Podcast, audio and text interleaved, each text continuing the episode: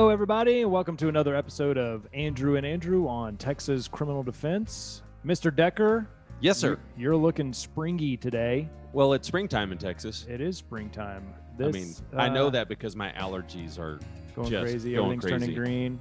right, Uh, including my boogers. Oh, sorry, that might have been too much awkward. information. Yeah, I was gonna say the beer was green. I mean, we're recording this a day after St. Patty's Day. I, I, I did not have any beer yesterday. You look good. You look You, good. you probably can tell I didn't have any beer. Right? Yeah. It's, it's, it's- sound clear. um, and you know, I'm really excited for this for this episode for these uh, podcast guests that we have today. yeah, these are Um, guys that I. Well, if we were in court on a regular basis, I would probably see them on a semi-regular basis. Yeah, right. I mean, they're they're they always you kind of see them around the the uh, Tim Curry Justice Center. It's Tarrant County's courthouse, criminal Right, courthouse, right. in the hallways. So Who who are we we're talking- talking about? Oh, I was asking you Oh, uh, we're talking about Nick Davis and and, Blake Burns. and right? Blake Burns, Yeah. right? Hey guys, how are y'all? Doing good. How y'all doing? Pretty Hey Andrews, thanks for thanks for having us on. Absolutely. Um, we'll stumble through this one today, but just quickly uh, give us a short intro. Blake, you want to go first? Um, you know, who are you? Where are you from? How'd you get started in criminal defense? Uh, Blake Burns. Um, been doing criminal defense since 2009. I'm board certified in criminal defense, which is you know most of what I do, but uh, sometimes that involves asset forfeitures. Um, I got into it because my dad's been doing it for about 44 years now, I think. uh, moved in with him after law school and just tried to learn whatever I could and kind of went out on my own, but had a good teacher in house. Yeah. No, that that's great. And um, yeah, it's nice to have that. We've talked with a couple other attorneys who started out because their, you know, their family member their family was in the law and um, they were able really to take their take that practice, start off on that foundation and just run with it. I mean, Jeep Darnell, um, Todd, uh, uh, oh my gosh, Todd, Todd right? down in Houston. Yeah, yeah. So, so ha- having a springboard never hurts, right? I mean, having a little bit of a legacy and a name to build on. So good for you. Um, so, Nick, Todd, what? that's Todd DuPont. He was the Right. author of, yeah. Yeah. Okay. Uh, so, Nick, how did you get into it? Well, um, I originally wanted to be a rich real estate lawyer, but in 2008, that those prospects were few and far to come from. So I uh, I actually met Blake in law school and um, kind of interned with his dad. And I remember uh, kind of going to a in one day we did a suppression in CDC one in Tarrant County. Then we went and tried a speeding ticket in municipal court in Fort Worth. Then drove to Dallas and did a oral argument on appeal. And I just thought that's kind of how normal lawyers did it. I didn't I didn't realize till later that Danny was kind of a an outlier as far as uh, the the very the varied uh, practice or criminal practice that he did. So I was kind of inspired by that. And anyways, fast forward about uh, I don't know 13, 14 years, and here I am doing criminal defense uh, office with Blake. We try a lot of we've tried a lot of cases together, um, but we're kind of our own en- entities, uh, even though we kind of um, use each other uh, on, on trials often. Right. We Right. understand. We understand how that works. Yeah, and that that's Yeah. a that's kind of a common arrangement there, right? Like sharing office space or officing next door to another attorney, trying cases together, but you're also, you know, you're not a partnership. Right. Right. Sounds familiar, Mr. Decker? Yes. Not a partnership. Gotcha. Right. So today we're talking about Blake. You kind of mentioned it earlier, asset forfeiture. This is one of those like side, you know, kind of collateral to criminal defense or related to criminal defense in a way, right? Yeah. Um, I'd say a pretty common way that the ball gets rolling on one of those uh, happened in our last trial, too. A guy gets uh, arrested for something and he calls his friends and says, Hey, I've got $20,000 in my safe at home. And the police are listening to that call and then they run over there and make sure that they don't get to keep that cash. right. Go in your personal safe and and and seize it.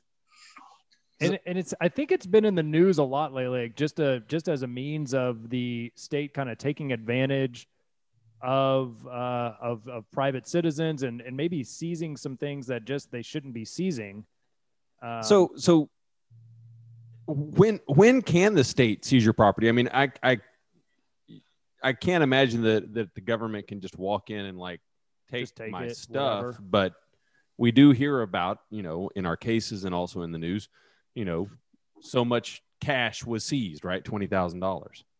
right? Well, they gotta they gotta probable cause to take it in the first place. That uh, it was the contraband. It was the result of some crime that's enumerated in the forfeiture statute. They don't have to be real specific about that, um, and then they'd have to show by pro or not probable cause. Um, Preponderance. preponderance of the evidence, yeah, Right. that it had some substantial nexus to one of those crimes for them to be able to keep it. Yeah, that's the that's the big key. There is the, the difference between, like you were saying, Andrew, coming, you know, the government coming into your home and taking it. That's just a matter of a simple warrant, you know. And we, our last, you know, the case that we tried recently, that was based on just one phone call.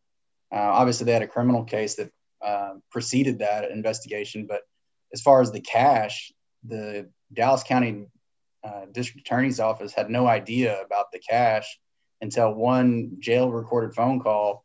And they used that as their basis to get into this man's home in his personal safe and take everything in the safe including that cash.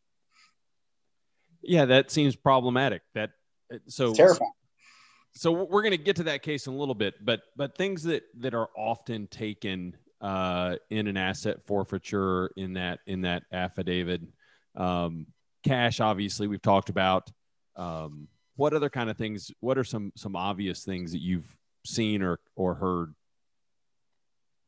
Well, I think the probably the most basic one is for whatever reason the government thinks they can prove that you did a big drug deal, but they didn't quite catch you with the drugs, but they caught you with all the money.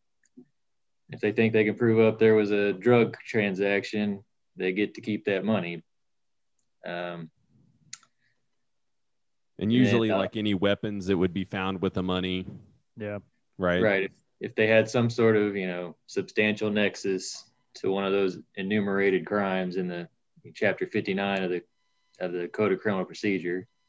right Um, another Yeah, big so one's I- like a I, I had a guy whose pickup truck was seized uh, because they said that he was delivering. He only had about five grams of, of, of a controlled substance, but because he was driving to what they believe to be a drug a drug deal, uh, they seized his vehicle um, and said that he couldn't do delivery without it. you Yep. know, Yeah. I've seen that before. And Johnson County seems to have a favorite trick. If they think you're stealing trailers, uh, they'll take the truck that you use to transport those trailers and call that, you know, substantial nexus to the crime. Yeah, Yeah. John, Johnson. We could we could probably have a whole episode on uh, Johnson County things that go on there. Uh, Andrew and I have had a handful of cases down there. We actually shared one um, with some with some dudes. They had a they had their entire business raided. Everything the was entire seized, business. and then the case wasn't even filed. It was just closed out. And they're like, "No, we got everything we wanted. That's it." Yep. Uh, which my, I mean, I guess our clients were happy. They're just like, "Well, I mean, we're out of business, but we don't." But have at least we didn't go to jail. Right, right. yeah it's all So, relative yeah, so that's this is all in chapter what 59 of the Code of Criminal Procedure. So all of our and chapter and chapter 18 18 also provides for a, a forfeiture of, of sorts that's where you see a lot of your guns being taken like on when they don't file a ucw or even when they do on dwis or gambling machines you know those coin operated machines and they go and bust the gas station uh, deals so they can forfeit under that as well okay, so 18 and 59. correct Gotcha. Okay, See things we things we missed. exactly. So, to be clear, uh, this is not technically a criminal proceeding, is it? No, uh, it says in chapter 59 that everything is going to be governed uh, by the uh, Texas rules of civil procedure.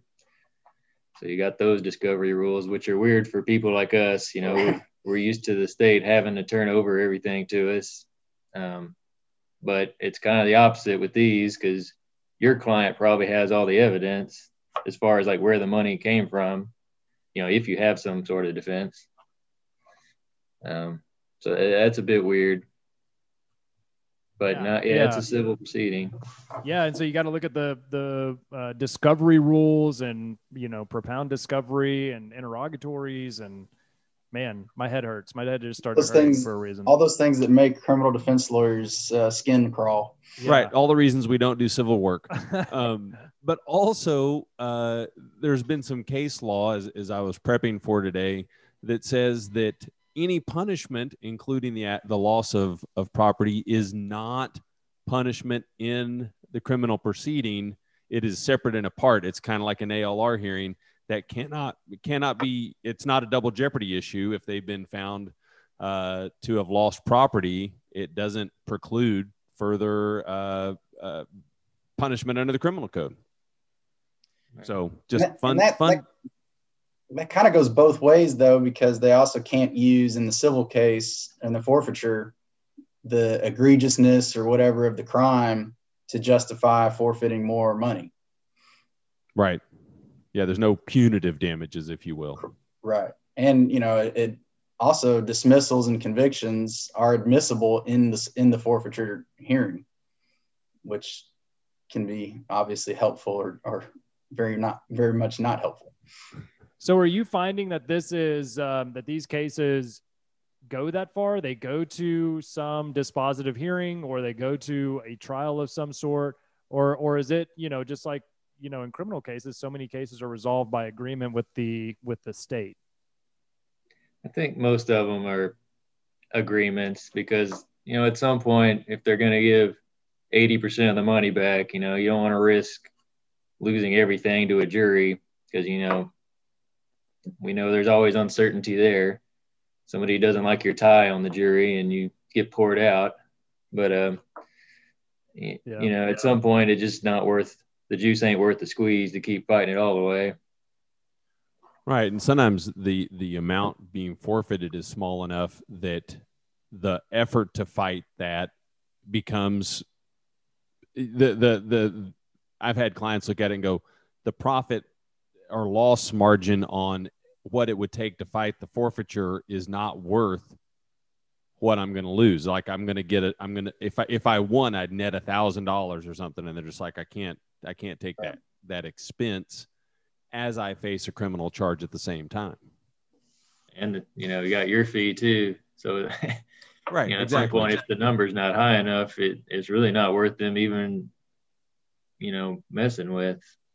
So how does a, a client object or fight an af- assets for assets forfeiture? Kind of tell walk us through the process a little bit.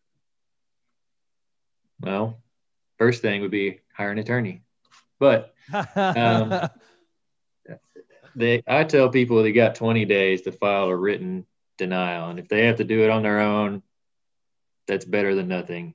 Just put the style of the case on there and say I deny everything generally. Now you you actually have the following Monday after 20 days, but I, I don't trust myself or anybody else to keep track of that. So I just say 20 Yeah. days. When you get notice, you got 20 days to respond. And yeah, the, the response time on those civil cases is so weirdly worded. Um, you know, the Monday preceding the twentieth day after. I mean, it's just like it's crazy. Right. Um, I, I agree with you, man. Just tell I even like tell your you know potential clients like I don't know, you got 15 days. That, that's when I would do it, just to give the attorney plenty of time. I mean, are, are you guys filing like a general denial, or are you actually, you know, a specific denial, or I just- procedurally what do you what are you guys like starting the process with as general as I can get away with. Right. You can There you go. always, you know, change it later, of course. right In fact, that's usually exactly what I write. We deny all the allegations in the state's petition generally, period. yeah and are you initiating discovery or is that are you just dis, um, negotiating with the state after that Um, Kind of depends on the county. Each- Yeah. Each, county kind of kind of handles it differently. Tarrant's pretty decent at calling. You know, most of them are going to call and try to get a, a, a negotiation. Of course, you know, attorneys always looking for the um, what's what's the the quick way out. But um, typically, if it doesn't resolve, then you have to you know file your discovery uh, plans and and I mean, we haven't had any. I guess Dallas was a little rough on trying to get the discovery, but you know that's not that's that that's like criminal as well. You know, just county by county as far as uh, how hard it is to get discovery. And I try to do it by phone because you know because it's a civil case. If you start filing for discovery, that kicks in a bunch of deadlines, and you know, Yeah. seems a bit nuclear when I could just pick up the phone and say, "Hey, if y'all have some videos, can I see them?" Right. Yeah. Yeah. That that's the criminal defense attorney side of you, right? I mean, right. Yeah, yeah. It's like why I, that when I, I was uh when I was a civil lawyer for a couple years, that was my least favorite thing is dealing with other civil lawyers. They're like, sure you can file your motion, file your, you know, send me some interrogatories. I'll get you whatever you want. I'm like, no, man, come on. yeah, just, right. just email me. It's so easy. Right. That's They- I always try that first. I, I figure other people are just, you know, charging their clients based on the pieces of paper they waste. All right, That's so a- so you kind file a another- general denial and and hopefully get some evidence, some discovery. Uh, h- how that happens exactly will depend county to county, but uh, basically you get some discovery, you find out what their basic reasoning is. Then what happens? I mean, truly, just kind of you know, what's the next steps? Well, so so they've turned over. Usually, the first thing you get is the affidavit that's attached to the petition, and that's kind of like basically the police report. Um, so at that point, you got to call your client and say, "Hey, where'd this money come from?" Or give me some bank statements. You know, who knows what they tell you, but I'm a YouTube rapper. That's the one I got a couple days ago. So okay, we'll go on to YouTube. I'm sure they have some sort of paper trail that you get a check from them. No, YouTube, no, they don't have any. There's no paper trail with YouTube. They hate paper. No. Yeah, yeah, some, some something in writing. You know, log on, show me where that money came from, where how it got to your account. You know, if it's about the same amount, or if you could have saved. You know, just give me something. Where'd that money come from? Right. I mean, surely your client's not 24 seven just selling drugs. If you are, you may be in trouble. But Yeah. Um, you know, so you without that proof, it's likely that you know, it, it basically just you know, sign sign it away. The state may is likely to prevail without some proof showing this is legally obtained funds. Right. I, I think you got to go into court with something on these cases because it's just preponderance. You know, you don't have much of a presumption in your favor. Right. I mean, they do have the burden of proof, but Unless you get a, a dismissal, yeah, then you have a presumption. yeah. If they A dismiss dismissal all the, the criminal charges. case. Correct. Gotcha. If you get a- Right, but if several of the forfeitures I've actually had go to a hearing, the hearing went before the case did. Yeah. You Yeah. know um so it was well before the actual uh i- i- in mine was an innocent owner claim it was kind of crazy you know a couple of them were you know where like a parent or a friend said no that's my stuff um and they still were able to keep the truck or keep the Yeah. uh the asset that was seized Mhm. Yeah, and and um, you know, we try to avoid war stories on this show, but uh, you guys just won an asset forfeiture case in full, didn't you? This was recent, wasn't it? Yep. It was uh, As, well, besides the whole year we took off from jury trials. Oh, sure. it was So, right at the so end. can we of talk 19 about that a little bit? Um, you know, some details, uh, as much as you are able to disclose. Like what what happened in the case, and then how did you guys win this Yeah. asset forfeiture case? Well, it was a it was a semi high profile case. I hate to mention that it was in all the newspapers because you know the articles are still out there calling my guy a thief, but jury didn't think he was. Um, but it was the city of Dallas. Some pencil pusher thought that the HVAC folks that work for the city were uh, spending too much money. So they started auditing things and they found that a bunch of refrigerant was missing. And, you know, we did some investigation and I think we figured out what actually happened to it, but wasn't really something we, wanted to say in court either. but it wasn't our guy stealing it. And that was the city just got this in their head that our guy and the people working with him were basically putting it in their pickups and selling it on the black market. Um, so, So like serious said- crime, serious allegation. yeah. And then um, they arrested our guy. Uh, he called a friend of his and said, Hey, you know, we're all in jail. Might have been his girlfriend, but he he told her to go back to the house. He had, you know, X amount of dollars in the safe. To, they can use that to bond everybody out. And the police were listening to that um, that recording, and then they went, got a warrant to search his house and seize his all the money in his safe. Then they went to his storage shed and seized a whole bunch of tools, uh, which I didn't really understand how that related to the forfeiture. I mean, if you're saying he's selling stolen tools, then why does he still have them? You know, he was taking them home to use them on the job, basically. But Dallas just had it in their head. He stole them and was trying to sell them, just hadn't succeeded yet. So he Um, was he, he he had tools that he needed for his job that he kept at the house so he could do his job. So maybe save some time in the mornings and afternoons instead of going to the shop. But he stole them and he's not sold them yeah that that yeah, Yeah, they entered Yeah, that just so far evidence. i'm like i don't know that that makes they, they had a big receipt of all those tools and they put it into evidence and I just picked it up in closing and said, what even is this? If he so if he did steal it, hypothetically, they got it all back. It couldn't possibly be a nexus with that and the money they stood they took. You know, I, I didn't know where they were going with that.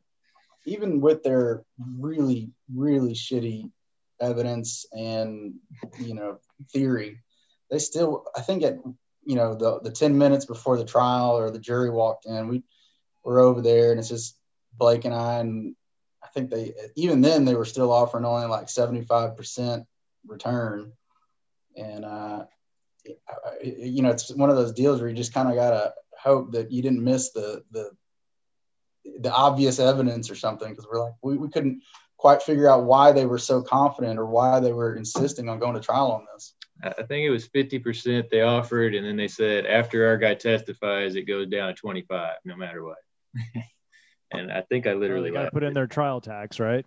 yeah And it, eh, you know, I don't know. I don't want to beat them up too bad over there, but oh i will um, blake at the, at the closing blake was actually did one of the things that we all wish we could do um, he, he told the jury that not only does he want a full recovery but he wants it quickly to send a message and they came back in about seven minutes and gave us the whole thing uh, so that felt pretty good because i mean Love their it. case their case was ridiculous yeah, Yeah. so often you know a- as criminal defense attorneys we we have to not be comfortable but we we we so often come in second place in a two party race that when you get a quick uh, verdict of any sort on your side it feels just real real good doesn't it and he he did say something to. He was kind of mentoring a younger lawyer, and he said something that really chaps my ass that I've heard DAs say over the years. You know, he, he looked over at his partner and said, "Well, you, you can't be afraid to try a case." And I thought, if you're a prosecutor, yeah, you should. Aren't you saying you can't be afraid to lock up an innocent person, basically? Yeah. You're saying don't be Yeah. afraid to try a shit case. Well, it's probably a shit case because they didn't do it. right right Uh, yeah yeah be be, a, be wary of trying a case that isn't worth trying especially as a prosecutor but even as a defense attorney you know I, I i look at clients occasionally and say you have every right to go to trial but this is if we put this evidence in front of a jury they're going to hang you out to dry right so so even Yeah. then you have to be smart enough to know what you know you, you don't want to try a shit case right Yeah. i think so you uh, got all the money back. Did you get the sa- actual safe back if they took it too? Hmm. I'll have to talk to him about that. There was some jewelry and other stuff. We got all that back. and I, we had to do some additional research because they took so long getting it back and you know it was a decent amount of money that you know, you're entitled to the interest um, that the account accrues while it's waiting, and the statute goes into how that's uh, accumulated. But I think Dallas kind of weaseled out, saying that they because they didn't have an interest accruing account, they didn't have to pay that money. So we thought about filing a, an additional claim against them just because it took them so long. But I think we ended up deciding, our client decided uh, to not look a gift horse in the mouth. So mouth. So we just took the money and, and called it a day. But so what? I mean, did he get to keep his job? Um, he did not. Well, I mean, he quit while the criminal case Yeah. was going on, and you know that was resolved prior to the asset forfeitures. But you know, he wanted to go out on his own and start his own deal, which you know wasn't really cap- he wasn't really capable of doing while all this was pending, because uh, that money was what he was going to use to do that. Yeah. Yeah, it's But, it's, uh, it's also hard to start a new gig if the paper says that you're a thief. Exactly. Right. You know, and he's, he had all those licenses and everything else. So, you know, he was in kind of a tight spot. Jeez. and they did. They filed four or five charges on him. He ended up taking a a misdemeanor deferred on a attempting to fudge two hours of overtime once, and they dismissed, Wow. dismissed everything else. Eh, you know, if that's all you come down to, what that what they're saying is, you you were a human and you did something stupid one time, and shame on all of us, right? I mean, that's Right. Worked for the city for I don't know, fifteen years, and that's the best you could do. Your paperwork didn't match up on your overtime once. After filing four felonies and I don't know how many newspaper releases and everything else, it was it was a bad case for him, you know. It's- And you know, guys. Yeah, that's a great result. And Well, it, and yeah, I mean, it, it's comical how that the criminal side ended up with uh with that misdemeanor plea, but but dang, that's a. I mean, just imagine how terrified your client was when it when all this was first going on, and how Oh, yeah. relieved he must be. yeah, it's weird though. It's not like he won twenty thousand. All he got was his money back. Yeah, Right, right. You know, yeah, he so it's just got of a- back. Uh, all, all that happened was, is that he was restored to almost zero. Exactly. right. Right. He almost got out of the hole that they put him in. Jeez. Golly, man. What a mess. Well, Yeah. again, congratulations to you. And, and, and obviously, if our listeners have questions about forfeitures, uh, in a few minutes, we'll get uh, Nick and Blake's contact info and you can reach out Yeah. to them personally, but obviously read the Code of Criminal Procedure. Right. Not Um, just 59, also 18. Right, which means I've got to go read 18 now. Um, so, Yeah. guys, we always ask everybody some fun questions because our job is too serious not to have a little bit of fun. Uh, so, first question for for both of you: favorite band or musical artist? I guess mine would be Ryan Bingham, Yeah. Nice. but uh, I don't know any live country I kind of like. Hmm. I kind of rotate around a little bit, but YouTube I'll rappers. just- yeah, I'll just go with Common. Common, Okay. Right. Common. Yeah. Right? And and, and you can't see him because we don't we we don't video this, uh, but we can see we can see the face, and he's over there laughing like he's Elmo. Um, so favorite book or one you'd highly recommend you may not be your favorite one you've read recently you're like hey this is something you need to read Oh man. Law school kind of broke me of reading for fun. right. Oh, geez, I'm trying to think of what I. I feel like uh, um, I read a lot of the Fifth Circuit. You know, there was a case that came out recently about um, the Michael Morton Act. I know that's not very exciting. This is totally against, but it just came out. I think March 4th or something. And talking about the defense general right to discovery. I thought that was pretty damn fascinating. yeah we're Yeah. actually uh, doing a podcast on that um, here real soon we actually have that one set up yeah. Good. Yeah, that's absolutely. Uh, I mean, that was, ha- you know, about time, right? Here we are, 2021, and uh, just now getting that uh, in writing. yeah, Yeah. Exactly. Uh, I've been uh, reading a lot of Steve Rinella books lately. Yeah. Um, I like his show on Netflix too. It always inspires me to like go somewhere. Yeah. Not you know, not he's the hunter on YouTube is a meat eater is his Yeah. show Oh, on yeah, Netflix. Not on YouTube on Netflix. And uh, yeah, he always goes to these like not exotic locations, but you know, Alaska or Montana elk Th- those are pretty exotic. Well, it's not like tropical, but whatever. Anyways, Yeah. um, yeah, he he he's a he's a really good writer and producer and all that. Yeah. Yeah. Okay, A- Andrew, you want to give him the last question? Yeah, guys, what's the uh, best piece of advice you've received, either you know, personally, uh, professionally, as an attorney, or not, or or whatever? I, I'll go ahead. I, Go I'm going to actually take one from his dad a long time ago, you know, and I don't know if, hell, I still don't know really probably what he meant or whatever, but probably 15 years ago, he told me that the problem with attorneys today is that they read the law and they think that that's what the law is and they're um, afraid to, to change it. And I guess his perspective was is that a long time ago, lawyers used to kind of th- think look at it as an opportunity to, to to make law and i guess he had felt that that's no longer the case i i don't know if i if where i am on that but i've always thought that i should try to read codes and statutes and defenses and think of you know my clients rights and so on according to that advice and i think that we'd all be better as a profession if, especially the defense if we took all these crappy laws that keep coming down on us and th- look at them as an opportunity to change them That's great advice. Yeah. Just if it ain't fair, just object, even if you ain't gonna win. even if you don't know what the objection is still say something Yeah. Pick one up.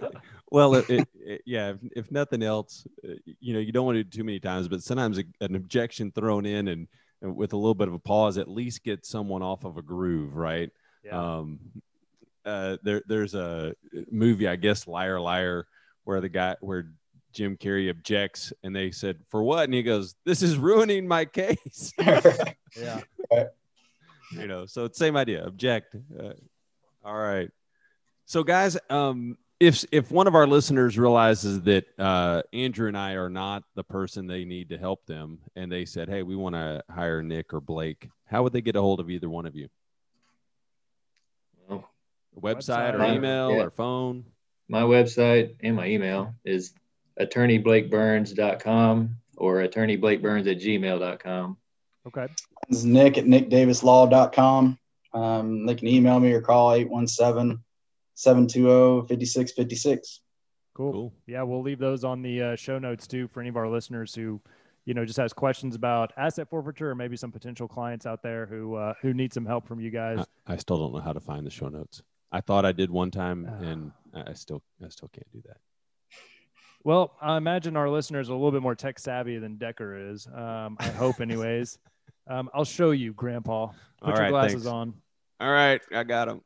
Um, well, guys, uh, we really appreciate it. Um, I, y- y'all are frequent contributors on the various listservs that that Andrew and I are on. That's that's what gave us this idea to to have you on the show. Um, and I'm just um, I'm happy that you guys got a win for your client, and and especially on something where I you know it's kind of a not necessarily obscure, but it's definitely not something we deal with on a daily basis. So. Just uh, proud of your efforts, I guess, is what I'm trying Yeah, to say. On Good this. job, gentlemen. Thank you all. Thank you guys. We appreciate uh, y'all's time and thanks for having us on. You bet. Anytime. So as always, uh, you can find us on uh, most your your podcast apps, Apple Podcasts, Google Podcasts. Um, you can find us on the web at texascrimdefense.com, and you can find us on the Facebook, The Facebook. the yeah. Facebook. Well, there's not two of them, so it's, the. thefacebook.com. Right. Don't go to Don't okay. don't do Anyways. and uh, to to a Facebook. Go to the Facebook, and we are Andrew and Andrew on Texas Criminal Defense there. and we will see y'all next episode. Thanks for listening.